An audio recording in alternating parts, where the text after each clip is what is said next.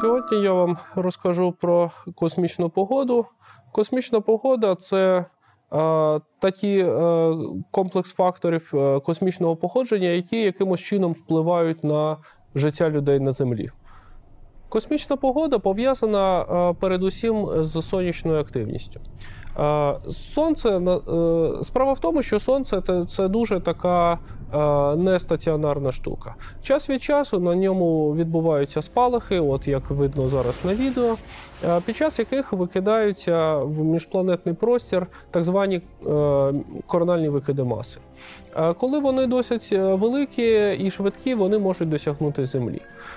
З декількох космічних апаратів, які тут показані, інформація про ці викиди передається на Землю в реальному часі. Вже за 2 хвилини це відомо на Землі.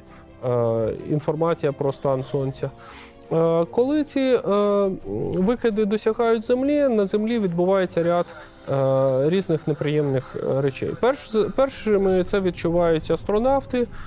Значить, в космічному просторі підвищений рівень радіації, тому їм треба, на МКС вони ховаються в спеціальний такий герметичний броньований відсік, який захищений від радіації. Також певні перебої з роботою космічних апаратів бувають при цьому. Найбільш відомий прояв цього на Землі – це полярні сяєва, коли енергетичні частинки ці радіаційні висипаються в атмосферу. Тут показано, власне, операційний зал в Америці, де в реальному часі прогнозують цю космічну погоду, туди стикаються всі ці дані. Які на Землі, це більше на все впливає на лінії електропередач, на авіацію, на радіозв'язок, на навігаційні системи.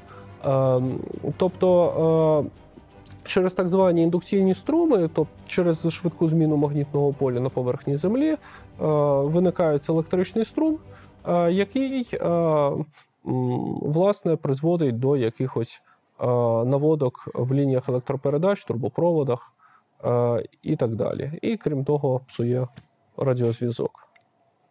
Тож, як ми бачимо, космічна погода має досить великий вплив на діяльність людей, і є певні зусилля в усьому світі щодо її практичного прогнозування і вживання якихось заходів щодо захисту від її проявів.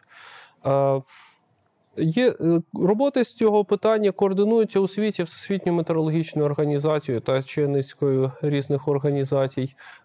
Центри регіональної космічної погоди зараз є майже в усіх країнах світу, навіть в таких, будемо казати, не зовсім передових з космічної точки зору, таких як Пакистан, Індонезія.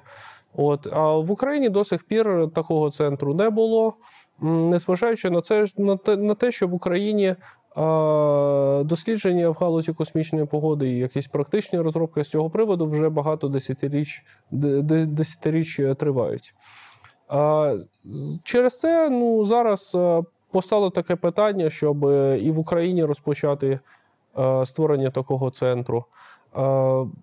Основними користувачами його послуг будуть такі компанії, як Укренерго, як Укрзалізниця,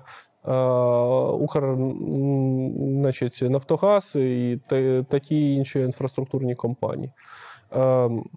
Як вже я казав раніше, основним фактором, який впливає на роботу наземних систем, то є індукційні струми на поверхні Землі.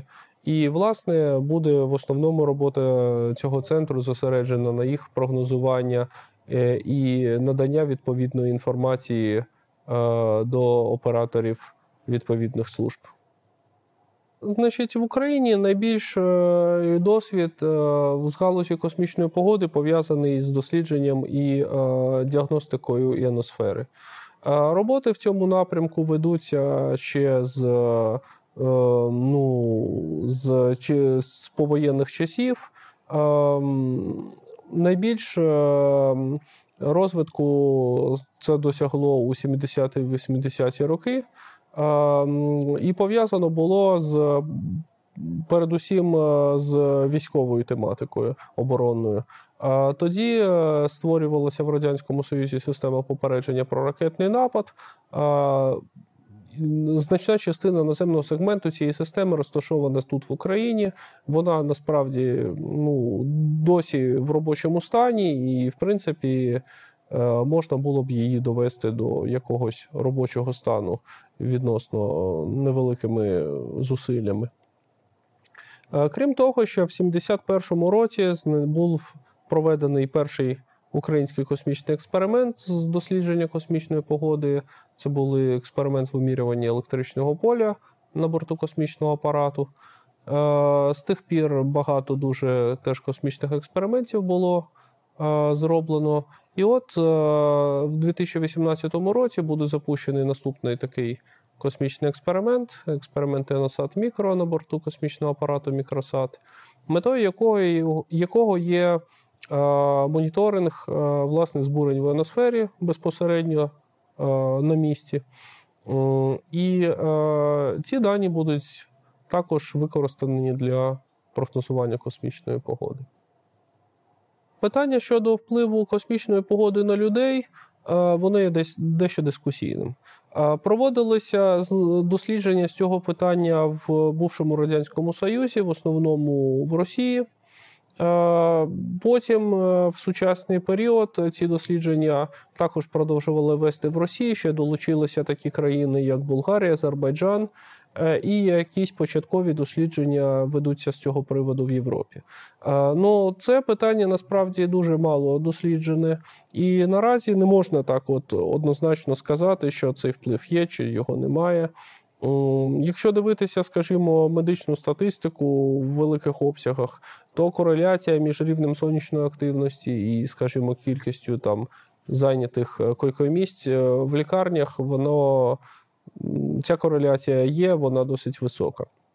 Якщо дивитися на рівні окремої людини, так вийшло, що у людини немає жодного органу, який якось впливає на магнітне поле, його якось відчуває.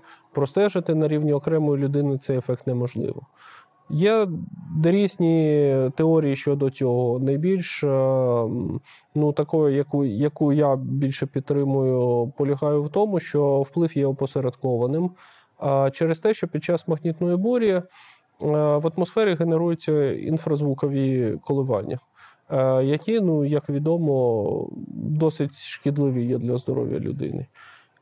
Зокрема, у Львівському центрі Інституту космічних досліджень ведуться роботи з дослідження з моніторингу атмосферного інфразвуку. І навіть проводилася серія